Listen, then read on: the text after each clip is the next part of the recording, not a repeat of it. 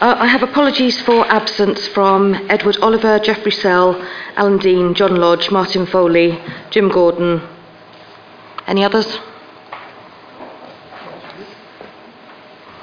No, thank you. Okay, um, we're going to start with a presentation on the local plan from Andrew Taylor. Thank you, Chairman. The presentation is about an item on the agenda later, which is the local plan and issues and options consultation. And it's really to set the scene for that paper that Councillor Barker will introduce later. You'll be aware that as part of the local plan work, we are working up towards a number of consultations, and the first one is due to start, subject to Council's approval, um, later on this month, running for six weeks through to early December. And this is uh, the initial uh, issues and options consultation looking at the strategic issues, um, a range of strategic locations for development, and a number of different scenarios. This is something that the local plan uh, planning policy working group have been looking at over a number of number of weeks and months, um, and have uh, looked at the papers in quite a lot of detail before making their recommendation to council. The approach we've been following obviously puts all this information into the public domain, um, and that does create uncertainty. And um, this is an intrinsic part of the process, um, but it does um, provide, hopefully, an understanding of, of the process that we're following to assist with meaningful engagement. And that's really one of the things I wanted to impress upon you the role that you have and town and parish councillors have in helping the, the public to understand this process. We've held two sessions with uh, parish and town councillors to uh, talk to them in a bit more detail about the consultation that's going to be happening and uh, explain to them the process that we're following and give them the opportunity to ask questions. They've both been very well attended. We held one in Saffron Walden and one in Great Dunmow. You probably have seen this map before, and this is one of the, the key aspects of the consultation the, the areas of search, both in terms of um, new settlements, um, the, the two towns, and then the key villages, and looking at different types, different scenarios of growth, so that we ensure that we test everything as part of our approach to this local plan preparation. As part of the evidence base and as part of the information that's going to be released for the consultation, each area of search has been um, assessed in detail by Place Services Essex County Council as part of the sustainability appraisal. And this document will be referenced closely throughout the consultation so people can easily find which paragraph refers to which site. And so that the information is there for people to look at in more detail. This is just an example, um, happens to be one of the sites um, or areas of search rather near Bedlam's Lane in, or on the outskirts of Bishop Stortford but it explains the sort of detail and the issues that are raised up. It doesn't conclude things, but it looks at the issues that would need to be overcome if this site was to be taken forward. One of the other key evidence base that's, that's, just been released is in relation to the objectively assessed housing need. It's a piece of work that we did jointly with our colleagues in East Hertfordshire, Epping Forest, and Harlow councils, collectively known as our strategic housing market area. Uh, the councils that we're working very closely with um, to look at the housing need for that area. This is uh, the figure has been published and was reported to the last planning policy working group. Um, and it is broadly in line at 568 dwellings a year with the, the figure of 580 which the local plan inspector in December suggested was an appropriate figure. This might not be the actual figure we use um, within the local plan, however, because I'm sure you're aware that we need to test this in more detail. And certainly, we, don't, we need to ensure that the housing requirements for the four authorities uh, are delivered within the area. So, we need to work closely with our neighbours to ensure that they're delivering sufficient numbers, and if there isn't, if they're not delivering their full needs, where those houses are going to be delivered within our housing market area. I'm sure you'll be asked um, by constituents why there is such a high demand for housing, um, and I'm sure these things on the screen behind me are not um, a, a, surprise to you. But over many years, you know, the, the, household size that we have within the country has, has reduced from uh, over four to now 2.2 people per household. Um, we have um, in, international and domestic migration. Um, and the, the issue of declining affordability is also part of the reason the housing number has increased over time. It is a very complex relationship between supply and demand, takes into account things such as affordability, things such as the job market, growth in local jobs, um, and uh, migration between other areas within this country. But it does have, it also takes into account the challenges of the home ownership model and the issues that we have within a very high price area in relation to, to wages. So all these issues are looked at in terms of the need for housing. One of the things um, to get over as part of this consultation about starting from first principles, looking at where ideally uh, allocations of sites could go, is that we're not being led by necessarily proposals submitted. All the assessments and all the areas of search are looked at in terms of objective, um, objectively uh, without policy considerations being put on. For example, we haven't looked at whether the sites flood, as an example, or whether the sites are within the green belt or within a, a high landscape value area. That's the next stage. At this stage, we're looking at the principle of good located sites, either in close to existing settlements or close to transport links. You will be aware that a number of sites, over about 300 sites, have been submitted to the Council um, as part of the call for sites earlier in the year, and that those details have not yet been released. They will be released in early December after the close of this consultation.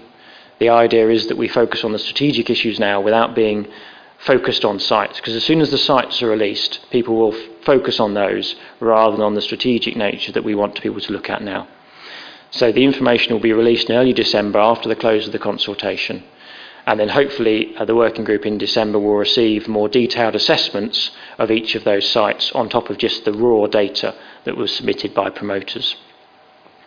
As the third bullet point says, the assessments that we will have carried out will be made available on the website, and parish council, parish town councils, as well as promoters, will be invited to comment on the assessment that we've carried out. That's to ensure that they're factually accurate, to ensure we've not missed anything, and we can have a comment on each form for each site for the parish town council comments or the promoters' comments to make sure that we've captured as much information as possible about each site. But the last bullet point is also key. These aren't documents that will be you know, the end. This is not the final say of each site because the strategy as it emerges, the strategy that this consultation is looking at, will, will change and have an impact on which sites are suitable and which sites will or won't be taken forward. And that will come out in more detail at the beginning of next year and into the second half of next year when the strategy that we're looking at following becomes clearer as strategies are are, uh, are sieved out throughout the process that we're going to go through. One of the most important things for you to be aware of and for you to pass on to your constituents are the public events that we are going to hold um, across the district as part of the, the consultation. So we have three um, here, um, one in Great Dunmow at Helena Romanes and one at Stansted at Forest Hall School on three different dates. Um, those dates um, will be put out in Uttlesford Life as part of a, a, large feature going out very shortly. And we'll also provide posters and leaflets to all parish and town councils to ensure that posters can go up and leaflets can be left in most appropriate places. We'll obviously be putting adverts in the press, as well as obviously Uttlesford Life going to each household within the district to try and um, make it as widely available and known as possible. Um, the dates um, have been given out to all the parish and town councils already the last, for the last couple of weeks, so none of this is a surprise in terms of, the, in terms of that, that group of people. Thank you, Chairman.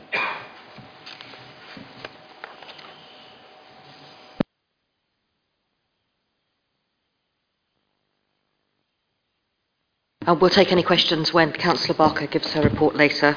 So we'll move on to the um, minutes from the last two meetings.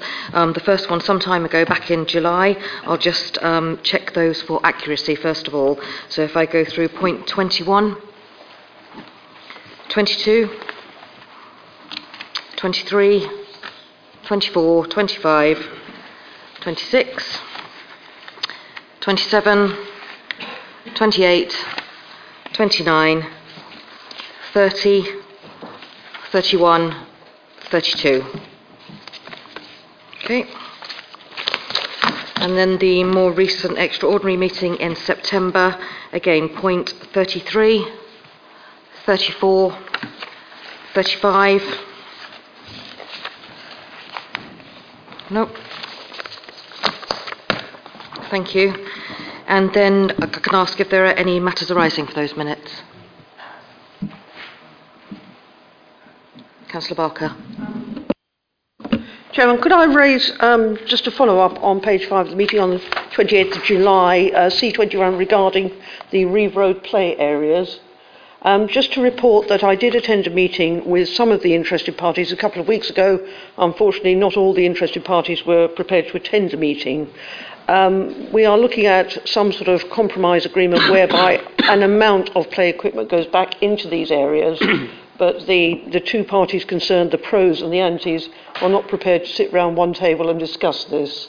So I have agreed with Mr Harbour that I will uh, speak to each of them separately. We're only talking about a few residents here and a few houses, and hopefully we will try to get this resolved in the near future.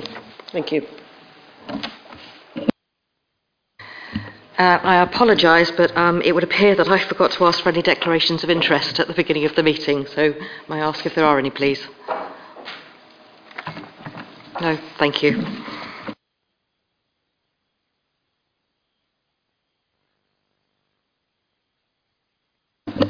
Uh, I don't have any announcements to make personally, um, but Keith Artis, who is my representative at Carver Barracks for the Community Covenant, would like to make an announcement.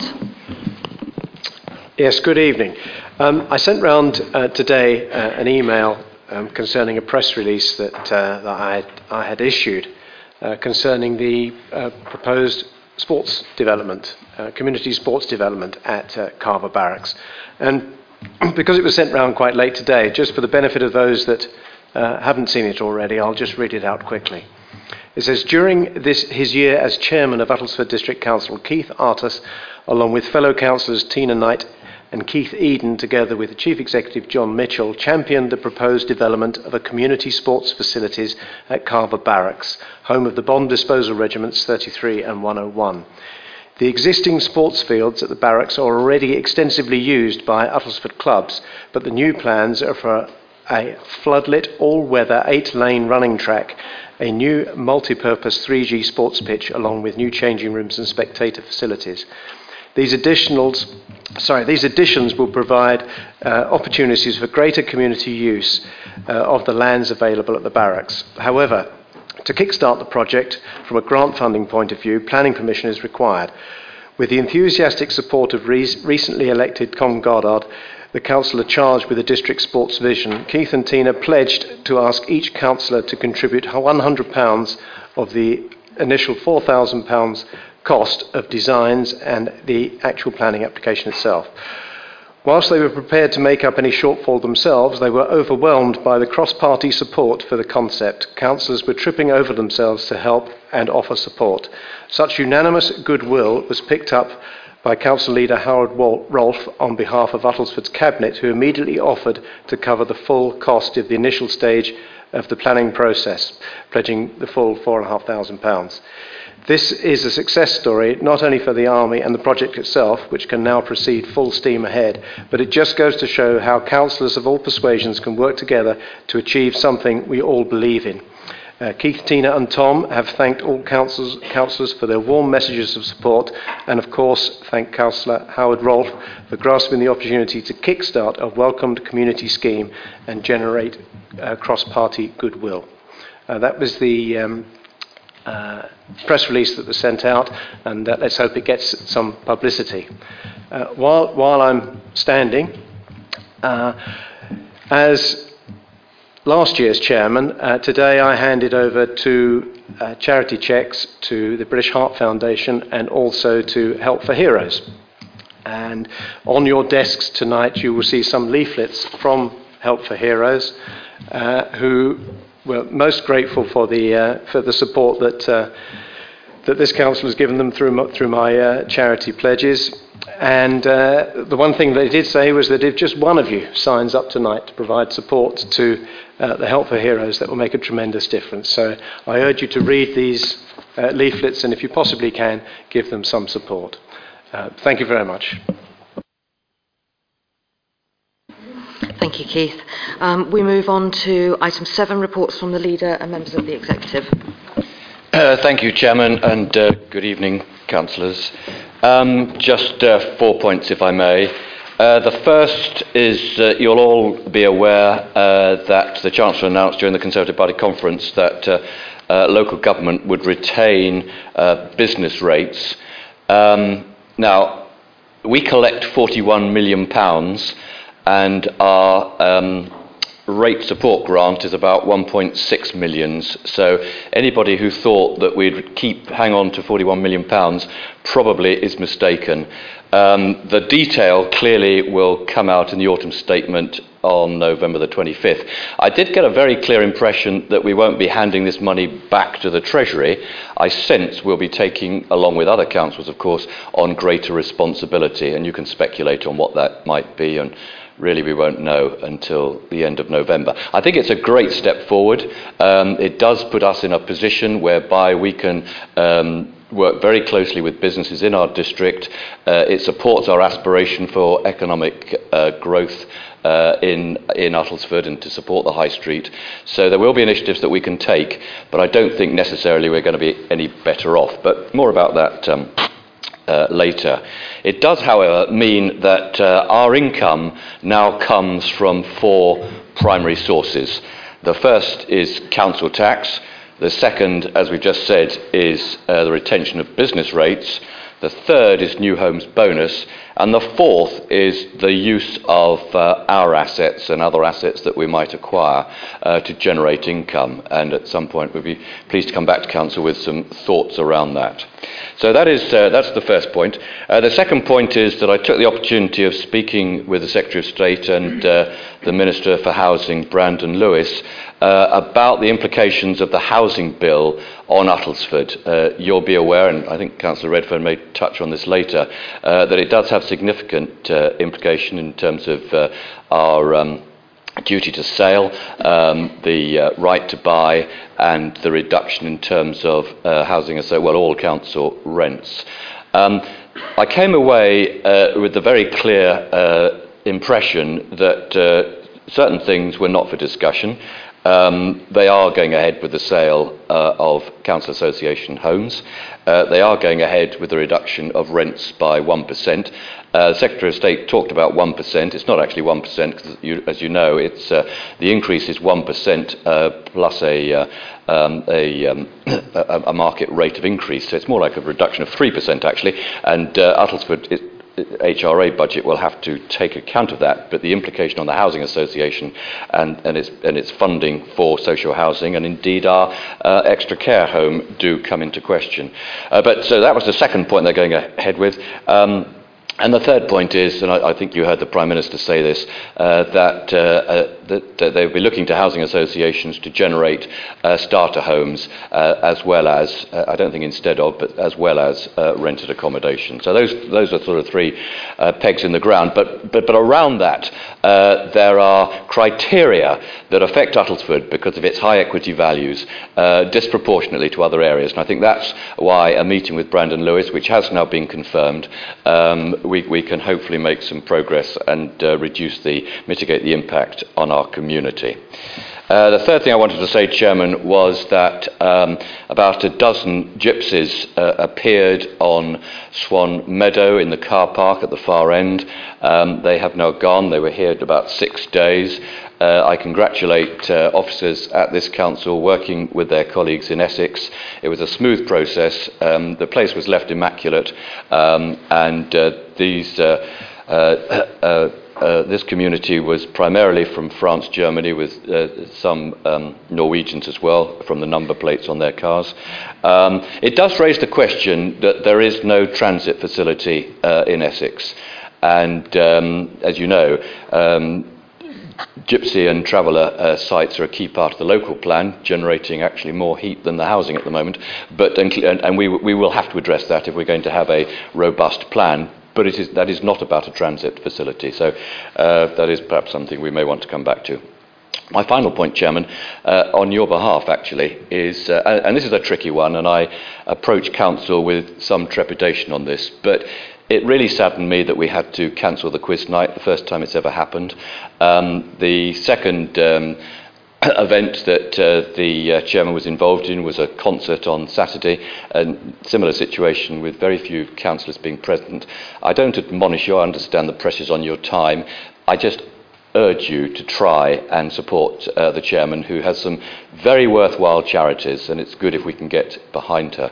And while I'm making that point, uh, the same thing really applies to when we have briefing sessions. I know it's another evening in your diary, but some of these subjects, like the local plan, which we've covered again tonight, are of crucial importance, and, and, and we're desperate that all councillors are at the same uh, knowledge base so that we can make calculated and intelligent decisions. So, uh, uh enough on that, and enough with me, Chairman. Thank you.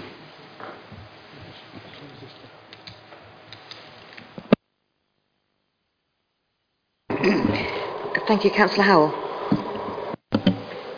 Um, Madam Chairman, councillors, um, I'm very pleased to report the uh, to submit the report uh, from the uh, for, for finance. Um, a, a, copy of that's been circulated, so I won't read it out word for word.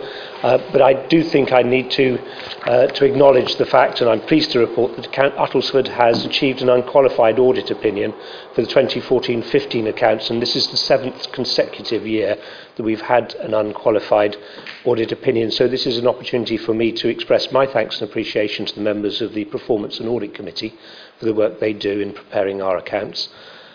But I also need to thank Adrian Webb and the members of the finance team, Angela Knight, for the enormous amount of hard work that they put into preparing the accounts. And I feel I should also express my thanks to the external auditors for their hard work.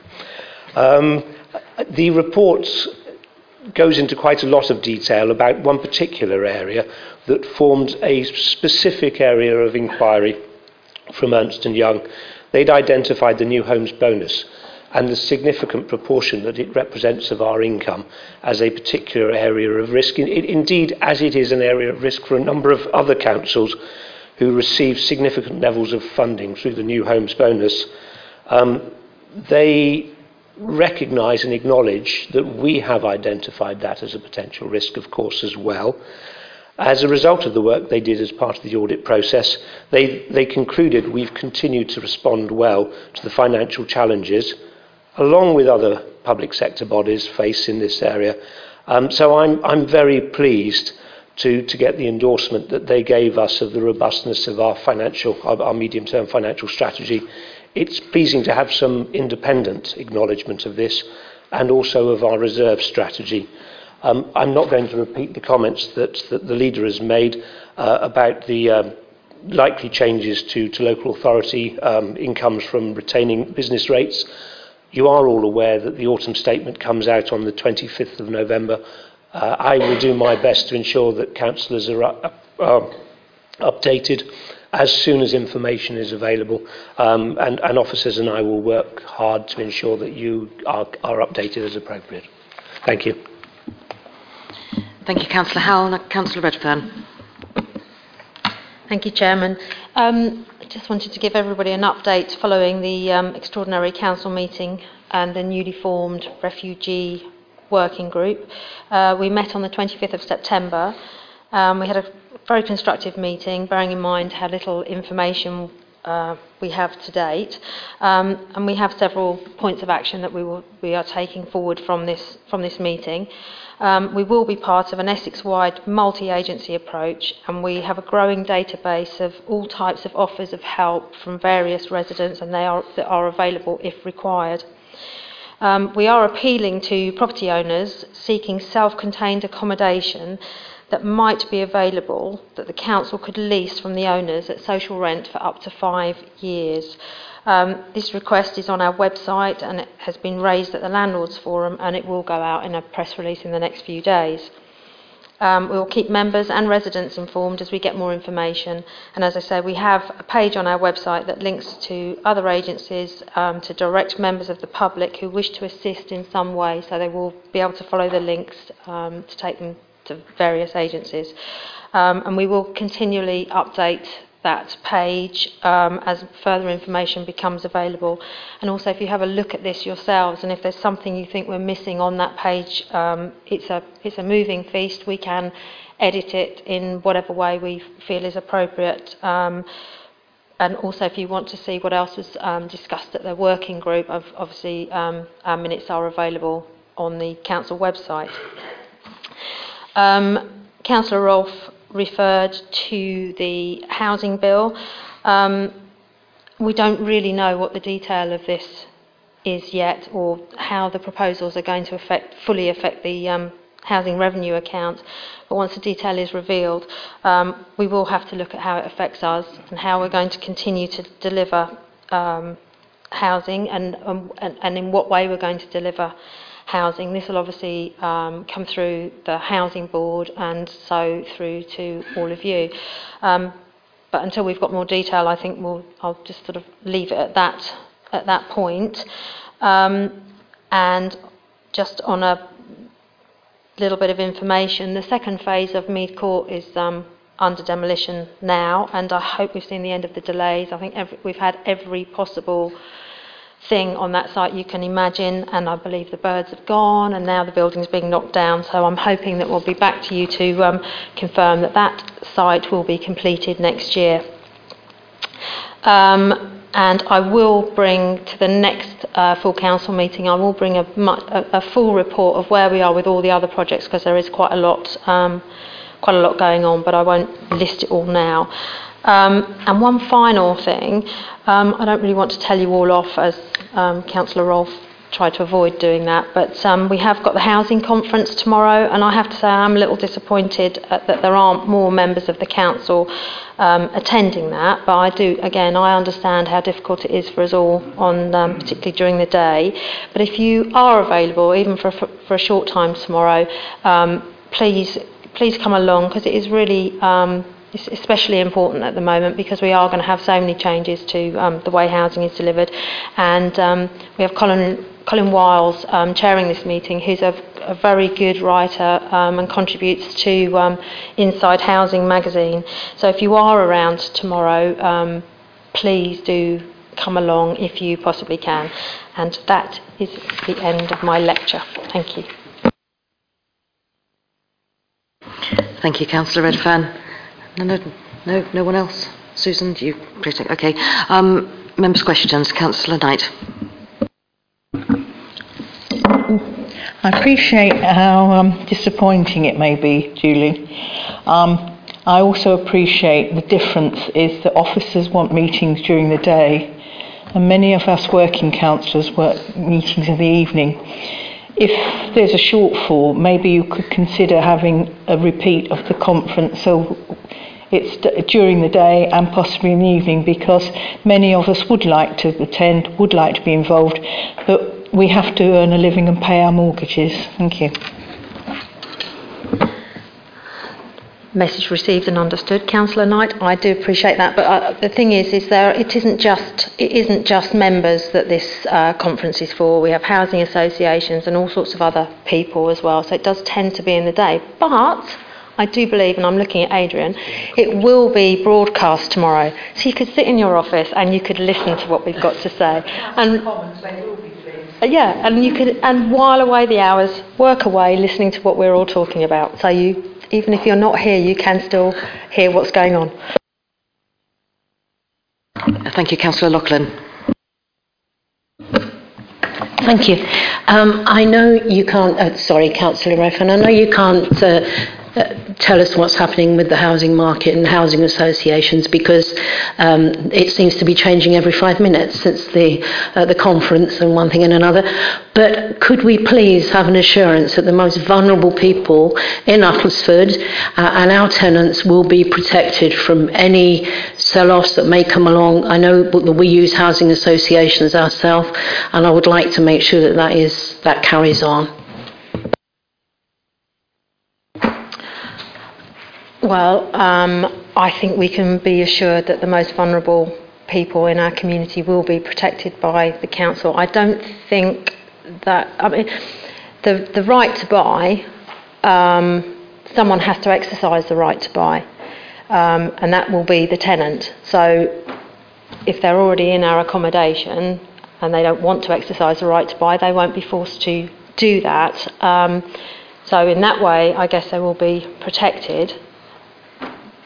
Sorry, go on. Sorry, no, I wasn't just meaning the right to buy. I'm because there, you know, new houses, new council houses, and that I think are going to uh, be greatly diminished, and uh, I think that is a shame, and I and I think that will affect the most vulnerable in our community. Uh, so I just would like some assurance that that we will do. I know you have written. Um, about the right to buy and lack of council housing, but I would like to make sure that anybody in this district will have a right to a council home if they need it. And I'm talking, I mean, housing associations don't just house tenants, they house people with mental health problems and things like that. A lot of these confidential that we don't actually know about, and I would like to see that continue. Oh, sorry? Okay. Um, Councillor Loughlin, you sit on the Housing Board along with myself, and you know how passionately we all feel, particularly um, that group of, well, all councillors, but that group in particular. We do all that we can to address our housing need, protect our council housing, and look after the most needy in our community. I don't think we can make any uh, cast in stone promises here, except that I can assure you that uh, while we're all members, I think we will do all we can to continue continue with the good works that we do, and we will have to find a way to work around what the current government is asking us to do. And I think the thing is, is perhaps what we're doing is we're, the immediate reaction is to view it all as a negative, and that was my immediate reaction. But when you sort of sit back and think about it, I think we need to work out what's the best way for us to deal with what we're being asked to do and to continue to deliver and look after the people in this community. And I think we should be looking to see what the positives are as well as the negatives. And um, hopefully, we'll get a chance to talk a lot about this tomorrow. Thank you. Well, I will continue to see it as a negative until somebody proves to me that it is a positive. And, and you might well be right. Um, and that's the very reason for the meeting, because there are uh, details within the housing bill, uh, including uh, vacant possession. When our properties become vacant, if they're over a certain value, we have a duty to sell them. Well, because of the criteria uh, and the price of our homes, we will have to sell most of our affordable housing. This does not cover sheltered accommodation, and what we don't know is whether it covers exception sites. And as Councillor Redfern said, there are a number of unanswered questions in this.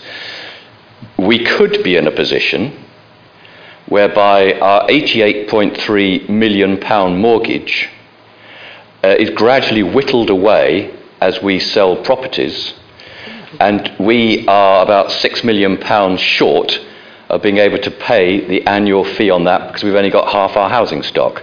Because the proceeds of the sale go to the housing association.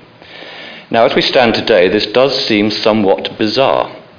And it, it seems to a, a consequence, an unforeseen consequence, we hope.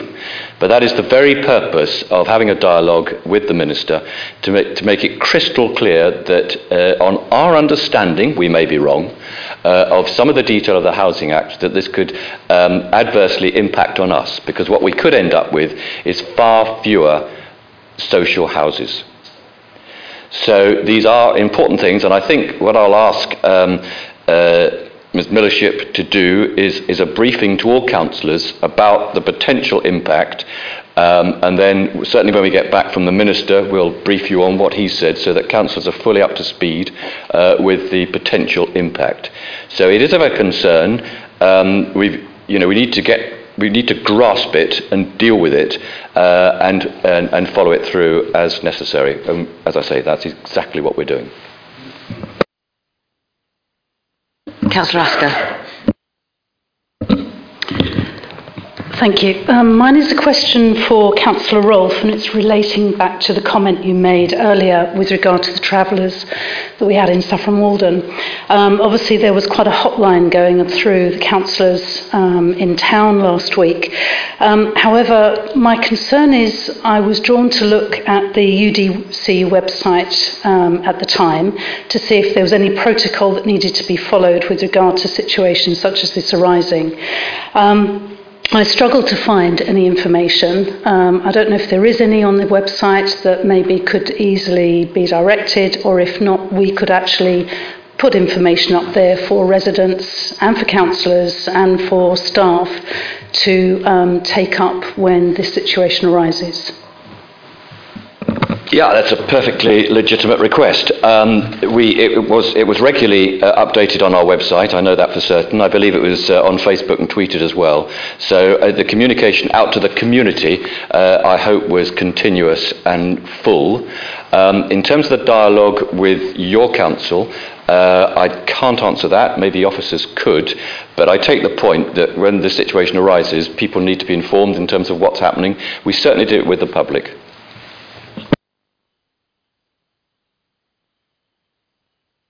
Are there any other questions? No, moving forward then, um, items 9 and 10, there is um, nothing referred. So moving to item 11, which is the provisions relating to honorary aldermen. Who's, Julie, are you presenting this? Why did I think that? Sorry, my apologies, Councillor Ranger. Thank you, Chairman. Uh, members, the proposal before you this evening is to adopt the recommendations that were laid before Council at the meeting on the 28th of July, setting out the criteria for the election or appointment rather of honorary aldermen to the Council. Um, and I propose the adoption, Chairman. Thank you.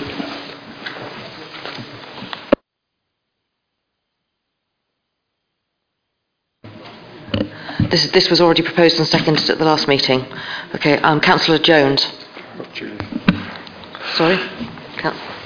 Uh, Chairman, councillors, um, on having a further look at the text of the um, proposal, and I refer you to um, Article 18.1.3, it says there that nominations for the title may be made in writing by any existing member of the council and shall be made before the annual meeting of the council following an ordinary election of councillors.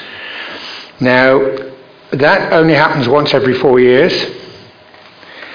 and I can foresee a situation where it is possible that it might otherwise be the wish of councillors to um, receive and vote on a nomination for somebody uh, as honorary alderman or alderwoman uh, outside that four year cycle. Now, it is hypothetical, but I've already had a discussion with the leader earlier today about this.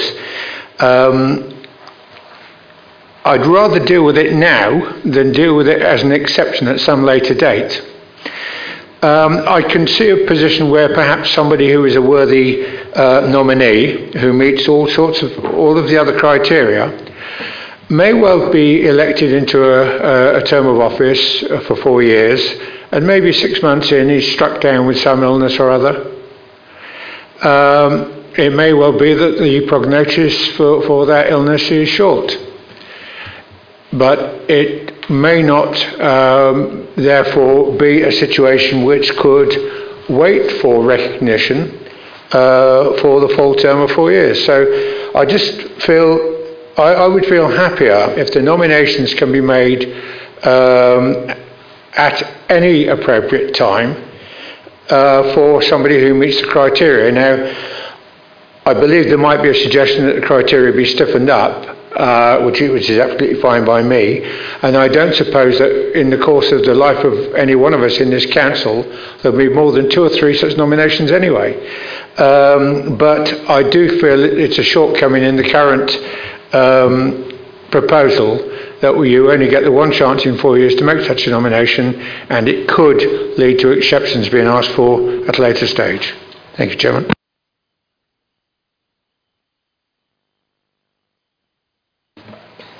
Chairman. Um, I'd like to make an amendment to um, to this motion, if I may. Um, I, I, point number 18.12, um, any person nominated for such title shall normally have served for 20 years as a member of the council. I'd like to um, change that to this was supposed to be something that was for an exceptionally long service or extraordinary contribution to the council. And I would like to change that to um, uh, shall normally have served for 30, at least 30 years as a member of the council, because actually 20 years, that, that there could be d- plen- well not dozens, but there could be lots, lots of people, and I don't think that that's um, a long enough period of time. Obviously, there could be exceptions to this if someone has done something extraordinary pre 30 years, but I do think there were plenty of people that have retired from this council that have served over 20 years. Thank you.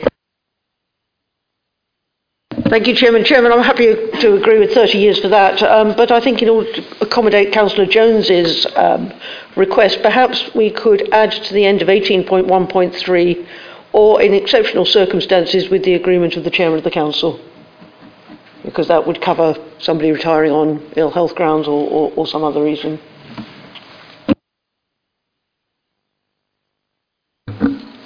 I think you get a medal if you last a year. 30 years is ridiculous.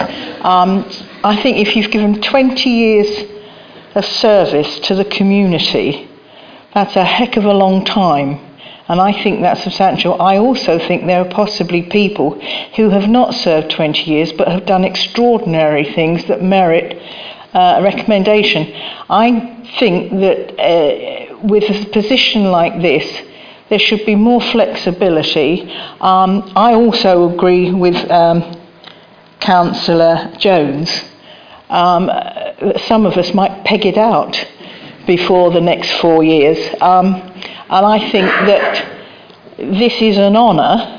And I think if there are quite a few of us, what the heck? Um, it's not going to be given lightly. I think the rules are quite stringent and I don't think it should be a matter of time. I, should be, I think it should be a matter of what the person has done for the community. That's the most important thing and how they are recognised. And I can't see that it can't be based on uh, an annual submission. Um, so I would support Councillor Jones, and I certainly would not support 20 years. I feel as if I've done 50 already myself. Thank you. Councillor Chambers. Madam Chairman, first of all, perhaps I should declare an interest. it, it would be very nice if I got something, but I certainly wouldn't lose any sleep over it. But I would, uh, if I may, second Councillor Redfern's um, amendment. Because if you actually look in here, on 18.11, the Council may confer the title of Honorary Alderman or Honorary Alderwoman upon persons who have, in the opinion of the Council, rendered eminent services to the Council as past members of that Council, but who are not then members of the Council. That leaves it completely open then to actually nominate somebody who, going back to what Councillor Knight was saying, have done something extremely eminent during even four years that the council feels is right to do. So I think in normal circumstances, I would certainly agree with uh, Councillor Mrs Redfern, and please, this is nothing to do with me personally. I, I would be delighted to second her amendment. Thank you, Madam Chairman. And Councillor Loughlin and then Councillor Light. Thank Light, you. sorry. Who judges who's done something outstanding to uh, get this award. You know, I mean, we're all councillors. Hopefully, we all do a good job in our wards. Um, I think, quite frankly, I think it's all very daft. It, not only that, it negates the other two people that started this, which was Councillor Manuel and, and Councillor Abrahams, who were very long-standing members, no longer with us, one dead and one hopefully still very much alive. Um, but it's all just so silly. You know, we said 20 years, and that was decided, and that's how they, that's on the basis that we worked on. Why can't we just leave it as it is? It worked. Thank you. Yeah, I would support Councillor uh, Knight's amendment um, that actually 20 years is a very long time indeed. And in 20 years, one can do uh, a hell of a lot. And also, if um, I would say extraordinary work for the community, which is pretty obvious. You know, we, we, I don't think we need to set specific criteria for that, but I would absolutely support 20 years is more than enough. Thank you. Um, I, I would support uh, Councillor Redfern's amendment. Uh, the, the, the two, uh, you, you're right, you referred uh, to Councillor Abrahams as well, but the two that we did uh, earlier this year, um, Councillor Mennell had done over 40 years actually, and uh, uh, Councillor Ketteridge 36, I think, but obviously um, uh, had, had done other things as well, and we consider them to be exceptional. And um, I, I just think, I sense we're going to spend longer talking about this than the rest of the agenda put together, but um, I, I, just uh, feel that to become an alderman is something quite special, and we should keep it there. Uh, serving 20 years is actually quite a common feature. And, um, but having said that, if council wished, as Councillor Chambers says, there are plenty of um, words within that, either 18.1 point one, or the, the, the, the, one that refers to the years, shall normally. So if you want to appoint somebody uh, who has done any number of years, that, that's perfectly legitimate. It's just would normally have done that length of time, so it would be a mature councillor. So I would support the amendment. I, I totally support uh, Councillor Jones's point. I think if we can word that so that uh, under those very sad circumstances that you portray, um, that uh, we should be able to have that facility to deal with it. So I point, support both uh, points, Jim. Councillor Chambers, and then I'm going to be awarding myself one of these in a minute if I have to listen to it for much longer.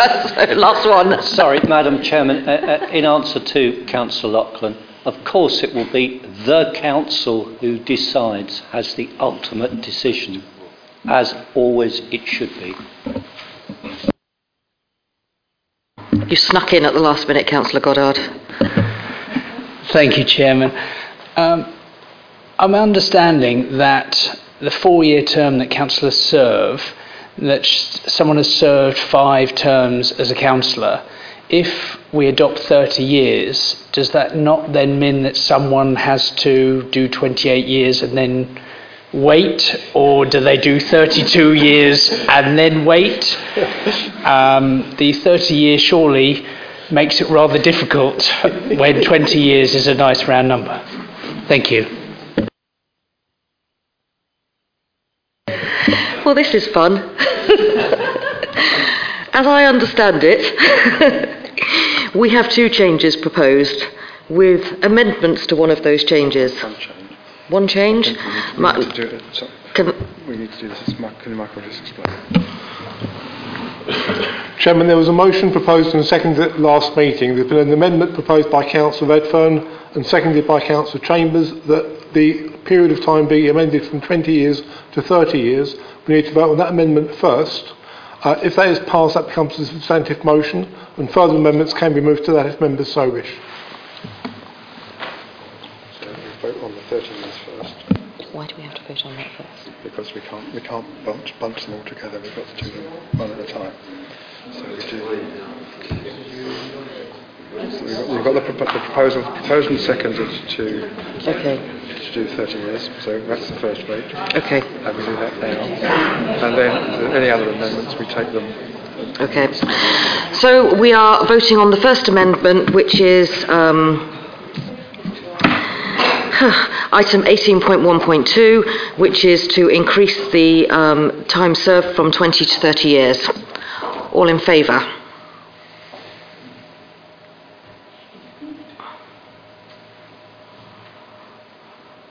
Thank you, Chairman.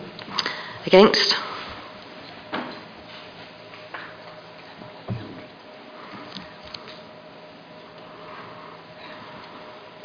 Twenty-one, Chairman. Okay, thank you. So now I believe we move on to the second amendment. No, so we need to, I, a second to for. I believe Councillor Knight seconded the amendment. Okay, so we are now, if I, again I understand correctly, um, looking at an amendment to um, 18.1.3. Councillor Jones, could you please reconfirm the wording for me? Chairman, I didn't actually propose a specific wording. I raised a concern, which was then seconded. Uh, but the, the easiest way actually would be to allow it to be annual and just delete everything after the word council, where it says following an ordinary election of councillors. That would remove the four-year rule. I'm happy to propose that. Thank you, Chairman. If I may, uh, Chairman, I, I was fully supportive of your initial uh, proposal, Councillor Jones, in terms of exceptional circumstances. That substantially changes it, because then you'll, we'll be having this conversation every year. And I think the idea was that it followed an election. Uh, Councillor Barker did suggest that, or in exceptional circumstances, with the agreement of the Chairman, and whether that uh, picked up your point.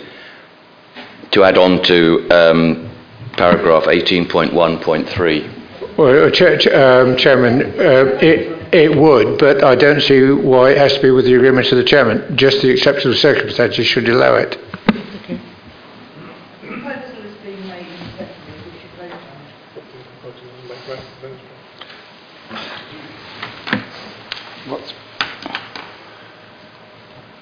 Can I, Chairman, can I just um, sum up what is being proposed? We're proposing to amend get me right, um, 18.13 to, and your proposal, Councillor Jones, as I understand it, is to delete uh, the, after the word council, the second, on the second line of the second word council, following an, an, ordinary election of members, to propose to delete that and just finish at the word council, so that uh, shall be made before the annual meeting of council. Full stop. That just seems the simplest way of dealing with it. However, um, I take Councillor Rolfe's point that it, it doesn't mention exceptional circumstances, um, but um, we, we can surely wordsmith this to actually make it meet the requirement. If I may, Chairman, um, to leave the sentence and to add on the end, or in exceptional circumstances. I have some wording from my colleague here. Um, uh, or in exceptional circumstances before any annual meeting of the council. That, so that then brings it all together. So it would then read Nominations for the title may be made in writing by any existing member of the council and shall be made before the annual meeting of the council following an ordinary election of councillors or in exceptional circumstances before any annual meeting of the council. Happy? I second my colleague's motion. Do you want to propose that then? Well, I think Councillor Jones has proposed, but I'm very happy to second. Yeah. Chairman, um, if we vote for Councillor Jones's amendment, we're saying every four years except for exceptional circumstances. If we vote again, if, if the vote is against, what's the other side of it? Retaining the original? Thank you.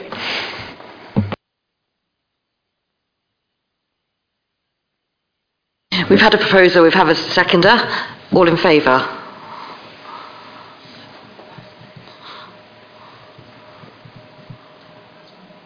yeah.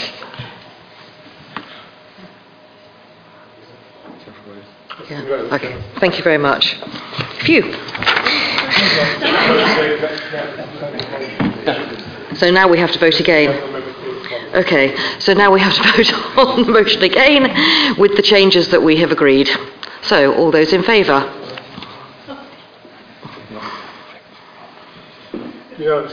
Thank you very much. Moving on to item 12, update on the local strategic partnership. John is going to address this. Yeah. Um, sorry, I can't be as exciting as the last subject, um, but I, I, would do my I would do my best. Um, conscious that we've been talked at for a while, I, will keep this as brief as I can. The community site. This is a new um, addition to the agenda, which is to get updates from the various chairs of the um, the working groups, the local strategic partnership. Uh, and as I happen to be here, I'm doing the first one because I chair the Community Safety Partnership. Now, those of you who don't know what the Community Safety Partnership is, it was brought in in 1998 under the Criminal um, Crime and Disorder Act, the act that introduced ASBOs, and it's a statutory function that we have a Community Safety Partnership. Who's on it? Well, we are obviously, but there's also Essex Police, it's the Federation of Small Businesses, Victim Support and the Witness Service, the Ambulance Service, West Essex CCG, Neighbourhood Watch, Crown Prosecution Service, Essex Community Re- Rehab Company, formerly known as Probation, uh, Council for Voluntary Service, Job Centre Plus, County Fire and Rescue, County Council, Age Concern, Local Education Authority, and uh, Mike Young from Wimbish, who advises on road safety. Uh, um, the lead member on this is Councillor Gordon, and there is a rotating chair, not a literal rotating chair, a figurative one. Um, last year it was the fire service, it's me this year, next year will probably be the police. Uh, the partnership meets quarterly and it is well attended. Staffing within the council, as Martin Ford uh, is the community safety officer, Fiona Gardner, does, who works in housing, does a great deal on antisocial behaviour, and John Starr is our alcohol and drugs man. And um, uh, Kerry Vinton does the administrative support. The um, approach of the CSP to tackling crime and disorder is based fundamentally on the understanding that Uttlesford has a pretty low level of crime and all the agencies that are there have come together with a determination to address not just the crime themselves but the causes as well as the symptoms of criminal behaviour and our main focus of the CSP is therefore prevention. It has a mission I hate these things, but we do have a mission, and that is to, is all, all, these missions tend to be based around Mars bars of places to work, rest, and play. And um, we, indeed, on this one, we take the lead in making Uttlesford a safer and more pleasant environment in which to live, grow, and prosper by reducing crime and disorder and addressing the related health, economic, and social costs of crime. So, not much to, to deal with, but fundamentally, it does achieve a great deal on a small resource, but it's people coming together. We do, for example, Motorwise, that's working with sixth form schools on road safety and it teaches, teaches people to drive. We work with 800 pupils this year, I did Motorwise. Um, there's Crucial Crew, which is for 10 year olds working with the police, again in schools. I think most of the primary schools we worked with there. And uh, Reality Roadshow, similar sort of thing for teenagers. This is about all the hidden harms of life that you can come with. That's working with the police, ourselves, various other agencies going around the schools. Um, we've been working with the street pastors in, in, in Saffron Walden. We underwrite Community Speedwatch. Most, some of you may have participated in Community Speedwatch. I know you have, Vic, because you pointed your camera at me. Sorry, Councillor Ranger. Um, and um, we do um, CCTV. We pay and under and install CCTV. We do. We did Saffron Walden. We've done Stansted recently. Stansted are actually very pleased with this, so that's good. Um, Quality Taxi Partnership. We are very much part of the Prevent agenda around counter-terrorism, and uh, we have also introduced the Safer Living Initiative, for the over 55s to not to sort of fall over in their home. And we do Keep Safe, which is for vulnerable people in Saffron Walden who may have, uh, and, and, the other towns now as it's spreading out, people who. Um, uh, as part of their lives, become, you know, become fra- frail and infirm. If they have a sort of bit of a turn in town, there are shops where they can go. They can have a sit down, a cup of tea, and um, inf- they have a little um, key, key fobs, which give a phone number for a, a, key contact to come and fetch them. So, and that's working rather nicely as well. We've also got the community hub setting up in these offices, the police community hub, and um, that is we have a very, very good relationship, working relationship with the local police, and this is a very effective partnership with keen and dedicated members, and it does a great deal of good significant things happening at the moment. Obviously, we're about to undertake a domestic homicide review following a murder in Stansted, or double murder in Stansted last July. We've actually appointed consultants to do this on our behalf um, because we don't have the expertise in house at all to do this. this. The scoping meeting is happening in the next fortnight, and this will take about six months.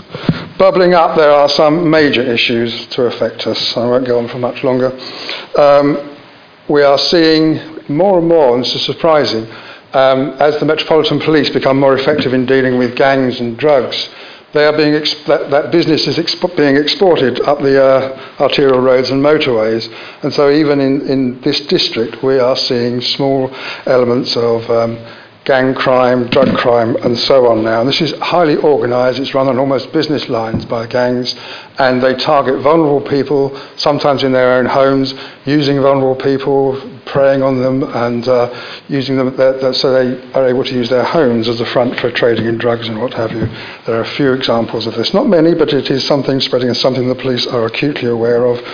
Obviously, we've got issues with the cuts in the police service that you will have read about last week, um, but other issues that are growing around us. So we have domestic abuse is becoming more of an issue, and hate crime indeed. But I say the main issue I think we're going to have to be dealing with uh, in the next um, year or as, uh, and to come, really, the significant cutbacks proposed with the police service. And this will have a major role on us because the police are now seeing that the low level crime they've dealt with, such as parking, labour disputes, low level antisocial behaviour, that sort of thing, they'll be looking to the Community Safety Partnership to be dealing with those much more than it has done in the past. I'm going to stop there, Chairman, because you've been had enough lectures today, I'm sure. But uh, if anyone wants to take these things up with me or to come along to the next Community Safety Partnership and just uh, observe, please do so. It's a well worthwhile organisation. Thank you very much. Thank you, John. Um, moving on then to item 13, the local plan consultation. Councillor Barker, um, I believe you'll take questions at the end, yes? Thank you, Chairman. Chairman, I'm pleased to present this evening the first of three consultations that the Council will need to carry out in order to produce a robust local plan. It's proposed that this consultation runs from October the 22nd to December the 4th, 2015. The contents of this consultation have been discussed and unanimously agreed by the Cross Party Planning Working Group at a number of meetings during July and September. There has also been a presentation to members and two presentations to parish forums. Chairman, as you're aware, we're in the process of preparing a local plan to cover the period from 2011 to 2033 to shape the future of housing, employment, health, education, other infrastructure requirements, and recreation facilities in the district. The consultation you have before you contains 19 questions divided into three sections. The first section asks general questions about the vision of the strategy, about cross boundary planning, and the settlement hierarchy classification. The second section focuses on the areas of search that the Council is proposing to assess further before reaching a view about their suitability for development. The third section asks a number of questions around levels of development and also allows respondents to raise any other issues. Chairman, I would like to thank the officers, particularly Andrew Taylor for his presentation this evening, uh, Martin Payne and Sarah Nicholas for the enormous amount of work that's been put into the plan so far and would ask that all members now play their part, that they fully read and understand the consultation and its purpose, that they take the message back to their town and parish councils and residents that we want to hear their views, that they attend the three public meetings planned for Saffron Walden, Great Dunmow and Stansted to hear what questions and issues the residents raise. The leader of the R4U party and the Lib Dem party and either myself or Councillor Rolfe will be at each of those three meetings on the platform with Martin Payne and Andrew Taylor to answer questions. Chairman, I propose the recommendation that the local plan consultation document and sustainability appraisal be agreed for public consultation for a six-week period commencing Thursday the 22nd of October and closing on Friday the 24th, sorry, Friday the 4th of December 2015 and I'm happy to answer any questions. Thank you, Councillor Barker. We, does anyone have any questions? Or thank you, Councillor Light. Thank you. Um, have some comments actually, because looking at the document, consultation document, um, there are a number of issues I think with this. And the first one is that the language is in planner's language. It seems to be a bureau speak, which I don't think is easily accessible for the layperson whom we are actually asking um, to uh, give us some feedback and tell us what they think. Um, many of the questions are leading. The information is leading. So, um, for example, there are too many references to the old plan and then the questions are just targeted and focused around that. It is too long, too complex, and needs simplifying if we are going to be going out to ask the public. Um, I think that anybody who is interested in planning and deeply interested will be quite happy to read it and will be able to make his or her way through it. However, I don't think that for the ordinary person, um, and certainly for myself included in that, uh, as I'm not a planner, I would have some problems actually in identifying what I'm being asked and be able to give an informed opinion. So I appreciate that a lot of work has gone into this, but I would ask that we um, spend some time, as uh, Councillor Barker suggested, that the councillors actually read it, look at it, and I would also like to take this back to some of our RFU members, some of whom are expert in the field and some who are very good at communication can unpick uh, what we're actually being asked. I would be very uncomfortable in taking this to um, ward, my ward um, residents, and saying, presenting it and saying, here it is, now comment, because I don't understand it particularly well, and I think that we need to be looking at simplifying it. Thank you. I, think that I, I, I hear what you say. I mean, these, these documents are, are as they are, and um, they need to be fairly explicit in terms of language. But residents really, um, in these circumstances, developers will respond to this. Town and parish councils are well used to responding to this sort of document. And, and residents will only respond, basically, if they are interested. You are not going to get a Dunmow resident make a comment about Area 11E at Saffron Walden or something. They're only going to respond about the areas they're interested in, and the bits that they read about that will be, you know, what they respond on. They will, you know, it, it's perfectly normal human nature. If you live in Thaxted and there's no blob brown Thaxted, are you going to say, yippee, there's no blob brown Thaxted, or are you going to keep quiet? Um, pe- you know, we do get a lot of responses. Um, it is, you know, when we get to the issue about uh, the size and scale of development, it will be developers saying, we want more. You get to residents, it'll be saying, we want less. You get to cross-boundary issues, which will say people saying, we don't want to take anywhere from any other district. And you know, people will respond and people will pick out the bits. But one of the reasons that you, you know, we want you to do is, is to go back to your residents and say, if there's things you don't understand, please come to the presentations, please ask the questions. And, you know, if people don't want to stand up and ask a silly question, we're quite prepared to sort of take an anonymous question on a piece of paper and answer it there. You know, if people don't understand something and feel that it might be a silly question. But please, you know, if you've got residents who've got queries, please address them to myself or to, to Andrew Taylor or Martin Payne. We're happy to, happy to answer the questions. Thank you. Councillor Knight. Um, I have to support Councillor Light. Um, and I disagree, Susan, uh, sorry, Councillor Barker. Um, a lot of my residents are interested in planning and do not understand all the, you know, council speak. And I had a reasonably good education and I can't understand half of it. It confuses me. And I think if we want report back, I think if it was in plain English, then you would get a far better response because it's the old adage nobody likes to show that they don't understand anything. So if they're reading something and don't understand it, they don't respond because they don't want to look stupid. Um, I'm known as being stupid, so I have no problem. I don't understand half of it. I'd like to see it in plain English, and I do think you're wrong uh, because a lot of my residents are very, very keen on this situation and would like to comment. And I think it's good that we're having a consultation, but let's at least make sure that the people out there that we are supposed to represent understand what we're trying to do. And I think we might get a lot more support and go forward a lot more without so much uh, aggravation because if people don't understand, they'll vote against it anyway, even if they perhaps, if they did understand, would vote for it. Thank you. Uh, Councillor Ranger.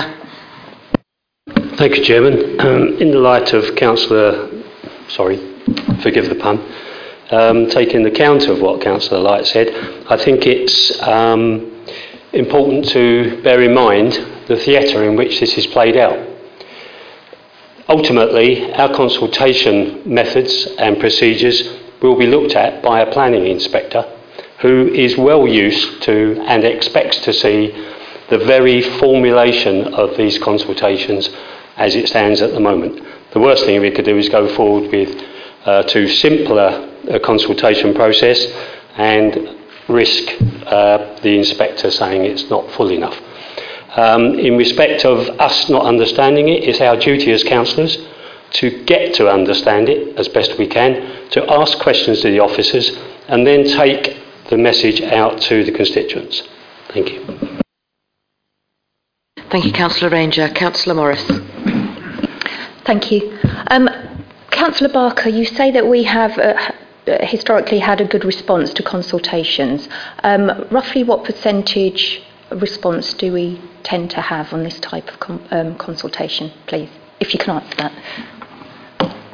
Um, I will ask Andrew Taylor to, to respond in detail, but what we tend to have, um, and certainly to previous consultations, is you do tend to have where, and not at this stage necessarily, which is why the sites that have been put forward, not in this consultation, we want people to discuss the principles behind development.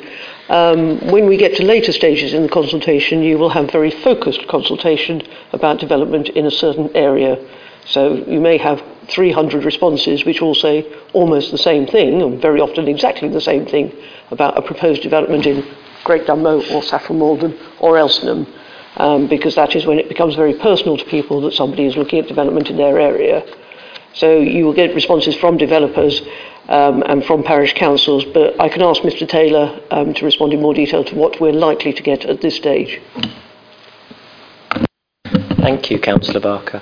Um, I think the, the level of response I think is, is very difficult to predict. The, the last few consultations have been a very good response in terms of parish and town councils, a very good response in terms of various action groups, and outside of that it's much more limited.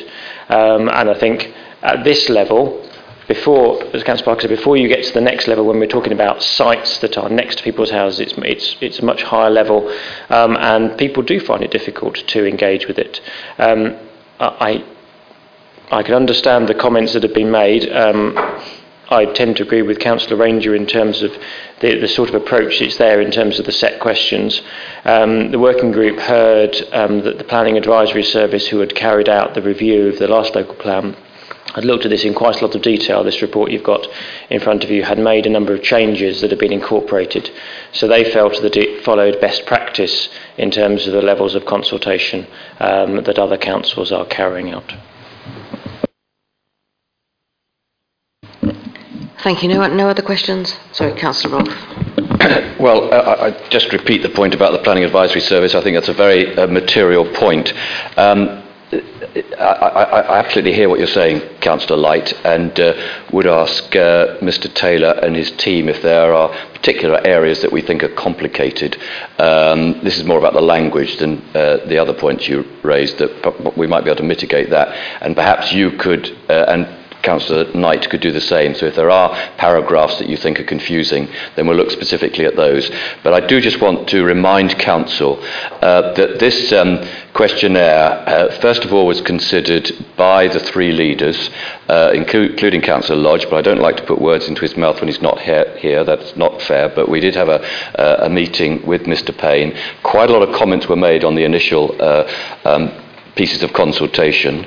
Uh, it then went through in some detail the Planning Policy Working Group, uh, which, as you know, is cross party.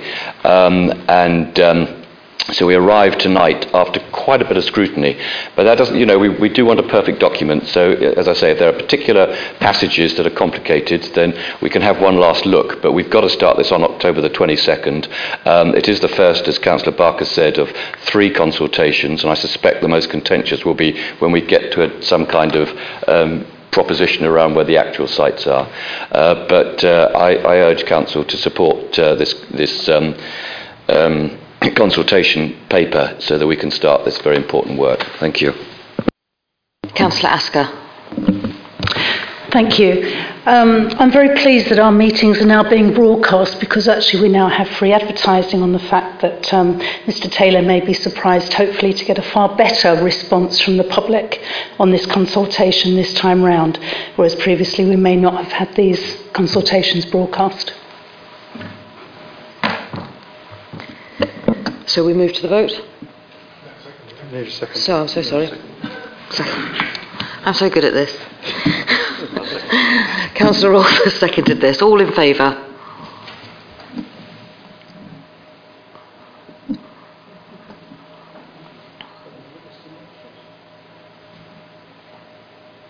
Twenty-two, Chairman. Thank you. Against?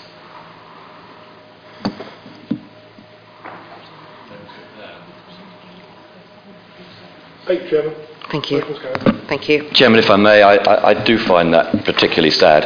I have absolutely bust a gut to make this a cross-party, totally objective process. And as I say, the leader of the RFU has been completely involved in that. And I understand the earlier points about some of the phrasing, uh, but to oppose the consultation, I find quite extraordinary.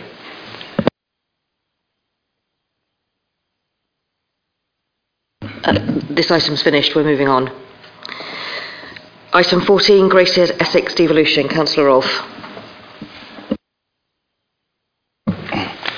Thank you, Chairman. And uh, you'll notice that uh, this uh, item is to be noted.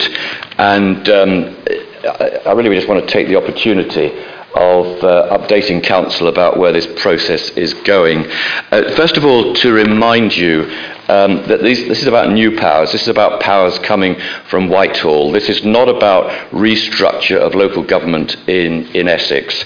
Um, and to emphasise the point that we're not going to be like the European discussion, we're not going to accept anything uh, that has an adverse impact on Uttlesford. So this is a very iterative process. You have before you the letter that went through on the September the 4th. Since then, a fleshed out version of that has gone to uh, officials in uh, Department of Communities and Local Government, and I have circulated that to all councillors. Um, and I don't think uh, many councillors have done that, but I'm particularly aware that come the time when we need to make a decision on this, and no decision has to be taken at this stage because there's no commitment at all, but come the time, you will want to know every detail of every aspect of this. Uh, so as it emerges, so I'll be passing that on to you. Um, it's something that I'll be raising with my own group when we next meet. I have um, mentioned to Councillor Lachlan uh, for the Liberal Democrats and Councillor Light for RFU. I'd be pleased to come to your group meetings and have the opportunity to discuss in greater detail the areas of concern that you have around this, um, so that uh, this is not a uh, not a like planning, not a political matter. Uh, it becomes uh, an important strategic decision. Um, I won't repeat what uh, is either in the letter or in that detail. There are four work streams, as you'll have noticed, around economic development and connectivity, around uh, homes and sustainable communities, around employability and skills, and, uh, and around, of course, governance. And I guess that will be the key issue. So um, this will be, the Manchester model is, is in their case 12 organisations, in our case it will be 15, uh, with single member representation and uh, a, a, facility to uh, not to have imposed on you something that you do not wish. So there will be equal representation uh, and, and a model that can take account of the diversity of Essex.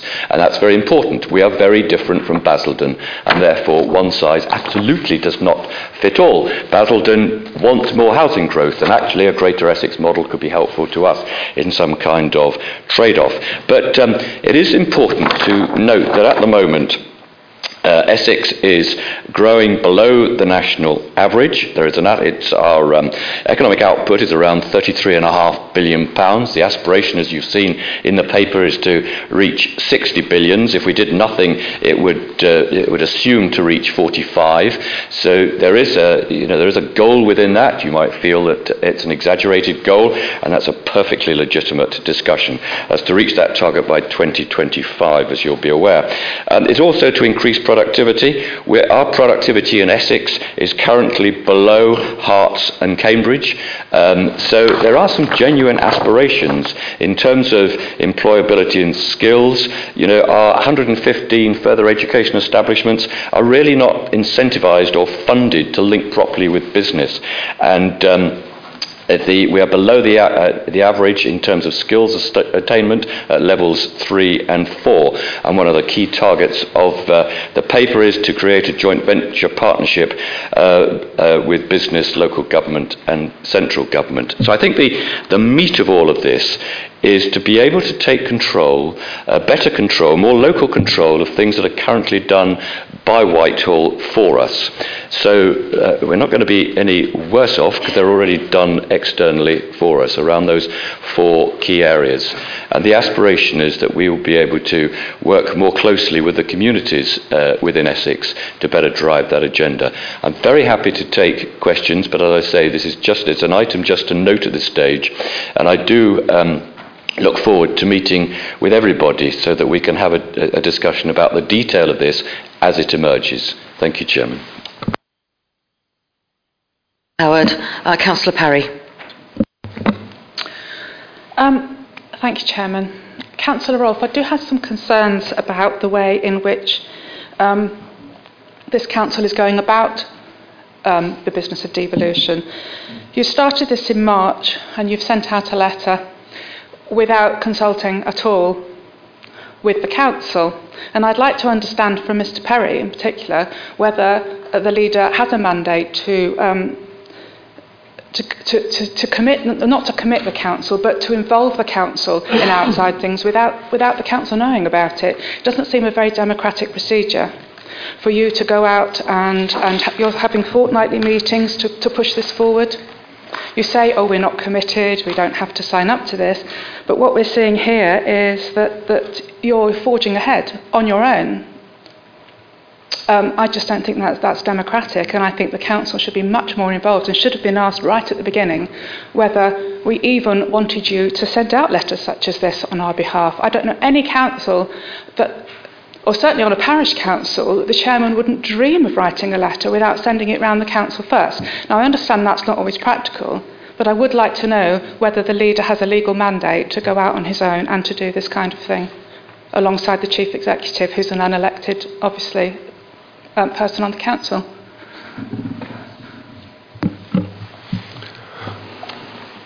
Chairman, the Leader is certainly entitled to go out and enter into discussions on the part of the Council as is the Chief Executive. It's a normal part of local government. Any decision as to whether or not to proceed with devolution, however, is reserved to, is reserved to full Council and only members in this chamber can take that decision. Councillor Chambers.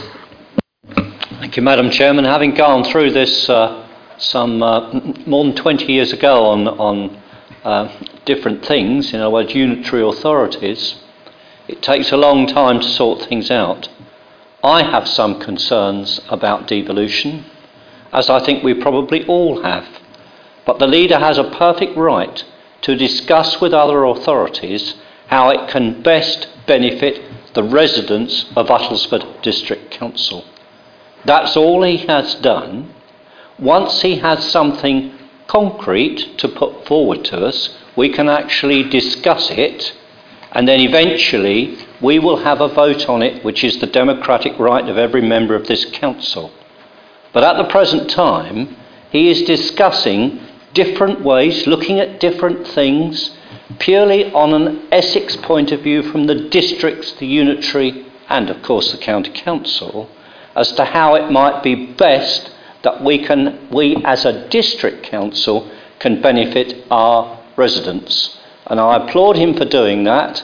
I expect to see an awful lot more information coming forward, but nevertheless, he has every right to do that, uh, and that's why he's leader of this council. So I do hope that you will not think it is demo- not democratic because it's not.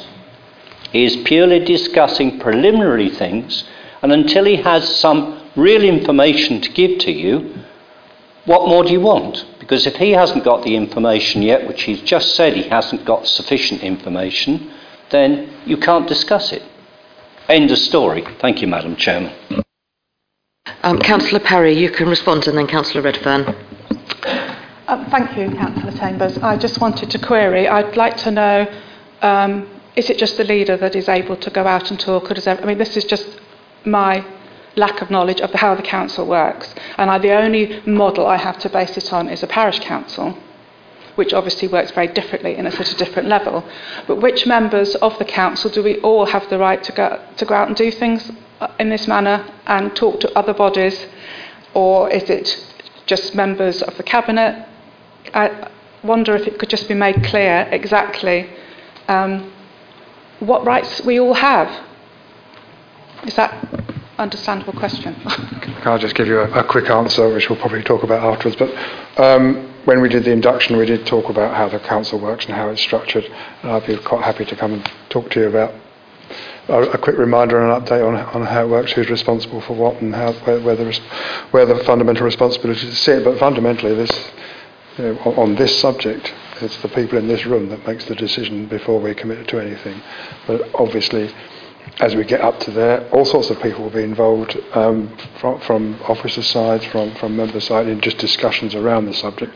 But till we get there, um, until there's something firm to conclude and discuss, uh, then th- those discussions take place. But this council, on this devolution matter, will have the final say as to whether we participate or not. Be, be assured of that. Um, I just wanted to um, remind um, Councillor Parry that we did have um, a workshop on devolution that was open to all members, which I, which I think was not that, you know, so it's not fair to say that we haven't had any discussion about it. There has been at least the workshop and other stuff coming out. Thank you, Chairman. Excuse me. Um, I would refer members to the final paragraph of the letter, which has multiple signatures, and I'll read it out for you. It's very short. Our officers have had early discussions with your civil servants, of course the central government, and would like to intensify these over a period of the next few weeks so that we can develop these ideas for the spending review. They will be writing to your civil servants with more detailed proposals to explore further. At the same time, we shall be intensifying our engagement with business leaders, wider public service partners, and with our communities. We would also welcome the opportunity to explore some of these issues with you in more detail. Now, I'm very aware that, you know, where do you start? And uh, you've made a very good start, no question about that. I think the only thing that concerns me personally, maybe a lot of us, is that uh, we have an awful lot of fait accompli presented to us in the modern world. Uh, it's quite often done under the cloak of uh, consultation, but in fact, it's not consultation, it's simply announcement of what is going to happen. Uh, a recent example, nothing to do with this council, is the flowing together of various doctors' surgeries, which actually have been um, uh, dealt with at NHS England level, uh, and the so called consultations are basically announcing to the patients what is going to happen to their surgery, not consultation at all. So it's very important, Chairman, not to dress this up as consultation if that is not what it is. That, I think, is everybody's primary concern on this. Nothing wrong with the negotiations that you're having. They're good and sound as far as we can tell, and obviously you have to have them. No problem with that. Uh, the problem is what the execution will be like, and whether, in fact, a lot of decisions have already been made which are not visible to us. Thank you. Thank you. Um, Councillor Chambers, followed by Councillor Madam Hargreaves. Chairman, I reiterate, no decisions have been made. Until there is sufficient information for the Council to discuss it, there's no point. This is a matter of, of report and nothing else. As soon as something comes out, I'm sure the leader will make it clear to all the members and indeed all the officers so that we can have a proper debate on it. Thank you, Madam Chairman. Thank you, Chair. Um, I think if devolution is done well, I think we can we can have some good results from it. However, I was a bit disappointed in the presentation we had here a few weeks ago. It contained a PowerPoint of lots of nice things to have, but an awful lot of management speak words. And I, I couldn't see much substance in there for us to, to get our teeth into. Uh, the only figures we really have is this projection of growth, 32.5 billion to 60 billion over 10 years. That would be around about an 8% per annum growth. To put that in context, mature economies don't grow at faster than about 2%, and the UK economy over the last 10 years grew at about 1.2% per annum. So an 8% growth is a pretty heroic assumption.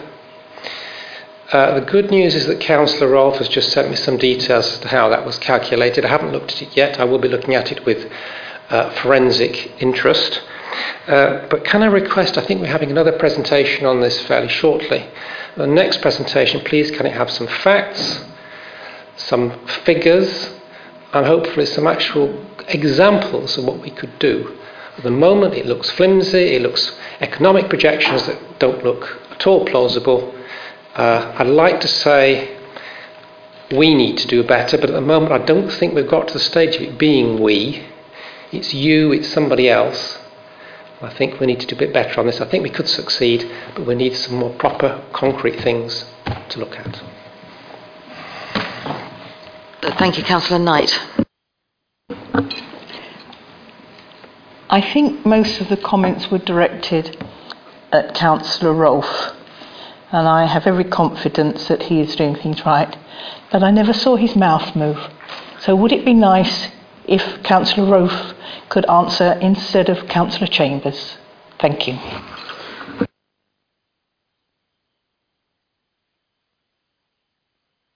Councillor Barker. Thank you, Chairman. Um, Chairman, on behalf of Councillor Rolfe, I attended recently a. he was doing something else.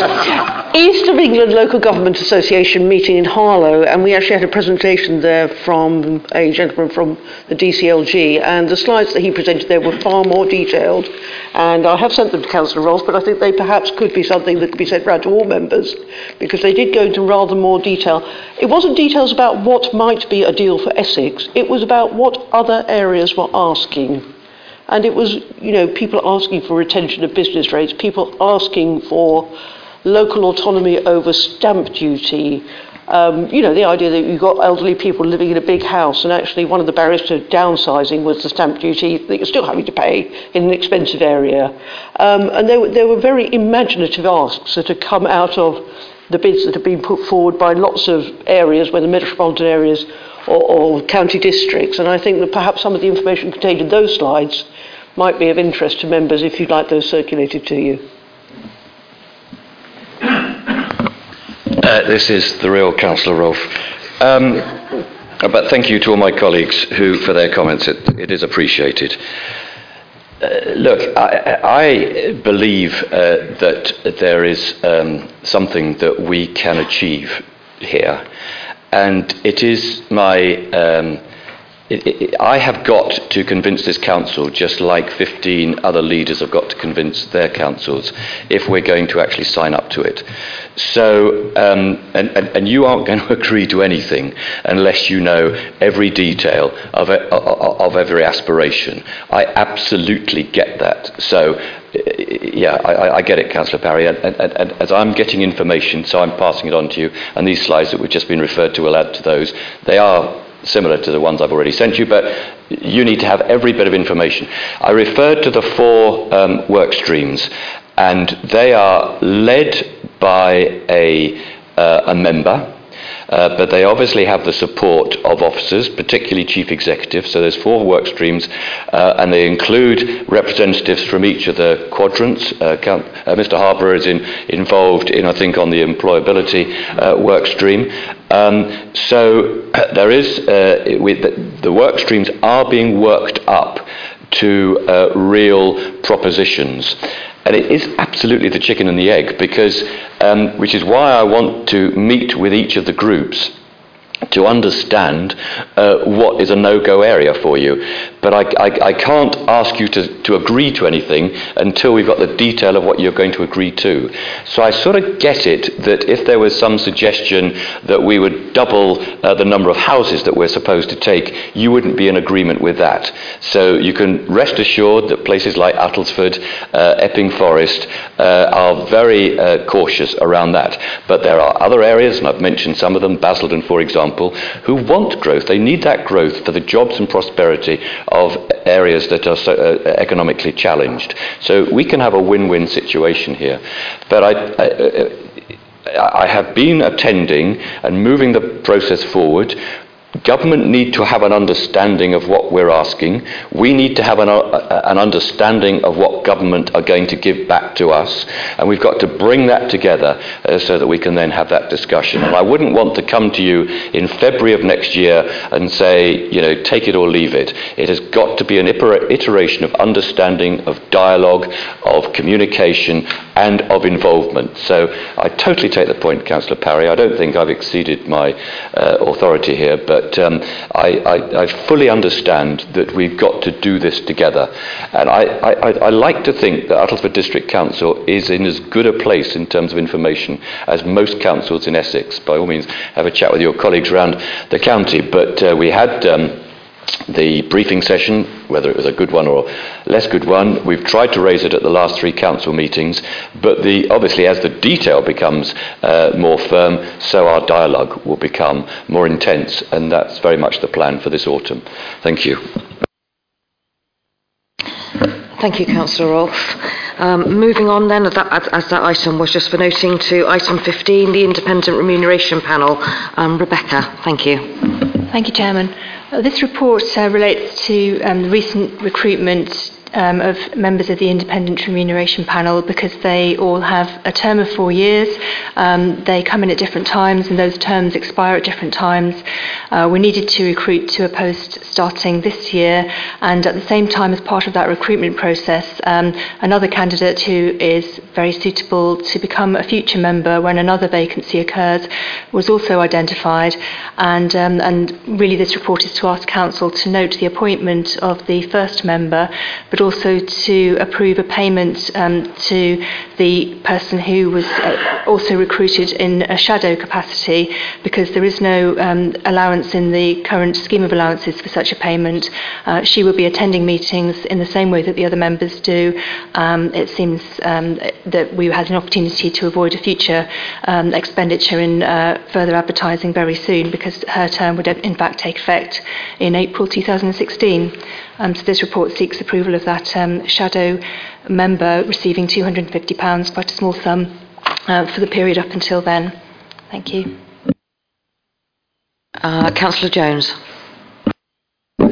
Yes, Chairman, thank you. Uh, councillors, um, I read this report with a little bit of um, uh, surprise. Um, I can quite see that we had a vacancy which required filling. I can quite see uh, that the opportunity arose to identify another candidate who would pass the threshold for appointment and would be suitable for appointment. And I can quite see that it would be possible to undertake to appoint that person with effect from uh, April 2016. Uh, I didn't see it as a necessary um, automatic thing that we should appoint somebody as a shadow uh, because they happen to be suitable for a future appointment, or indeed I didn't see uh, um, it as obvious that we should offer them uh, a payment of £250. I don't think the the suitability of a candidate for a future appointment and indeed a willingness to make that appointment at that time or with effect from that time uh, necessarily follows that we should um, give them a shadow appointment and a payment. I mean, say it does tend to set a bit of a precedent, and I don't think it's a good and healthy precedent. Uh, thank you very much, Chairman. Thank you. Any other comments? We need a proposer and a seconder. Sorry, thank you. Councillor Redfern. Is this for the main motion? Yes. Second motion. We vote now. No other, no other further comments? Well, only uh, just uh, in, in, response to uh, Councillor Jones, who was kind enough that, to say he was going to raise the point, um, and I, uh, having supported him on his first point, I really can't support him on this one. The, the, the remuneration committee is important, um, and uh, we go out of our way to recruit people who are talented enough to make objective assessments of what our re- remuneration should be.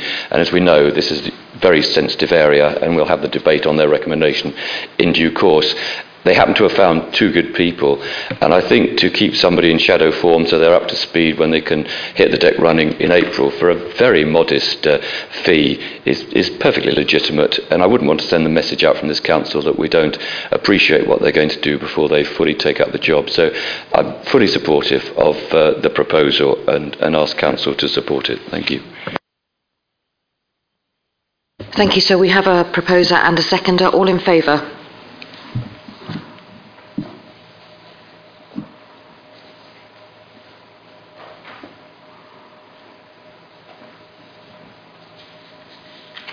Twenty-eight in favour, Chairman. Thank you. Against? Two. Two, Chairman. Thank you. Okay, so moving on to the um, final item, um, matters which the Chairman considers to be urgent. I've just been asked to advise or remind that there is an extraordinary meeting of the Council on Tuesday, the 24th of November, to uh, receive an update on the Chief Exec appointment. Make a chief executive appointment, hopefully, Chairman. Make a Chief Exec appointment, thank you. Councillor Light.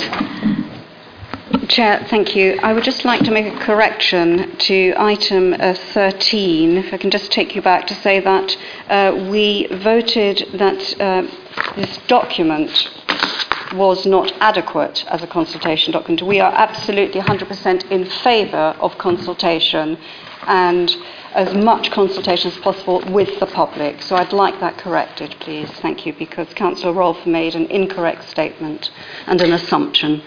Thank you. But the vote was taken on the local plan consultation document and sustainability appraisal being agreed for public consultation for a six week period commencing Thursday the 22nd of October and closing Friday the 4th of December. If that wasn't what you intended to vote on, that's your mistake. That's this document we're talking about here. It is. We approve the document. It's the approval of a document. I think a minute show it. Show it. I just wanted to correct that. So we are in favour of consultation. I'll repeat it. However, this document uh, needs some uh, improvement. Don't fight it. Okay, just wanted to clarify. Thank you. Apologies, the meeting is closed. You shouldn't qualify it because they will make of it as they wish. Um, Please hold, your meeting has been temporarily adjourned.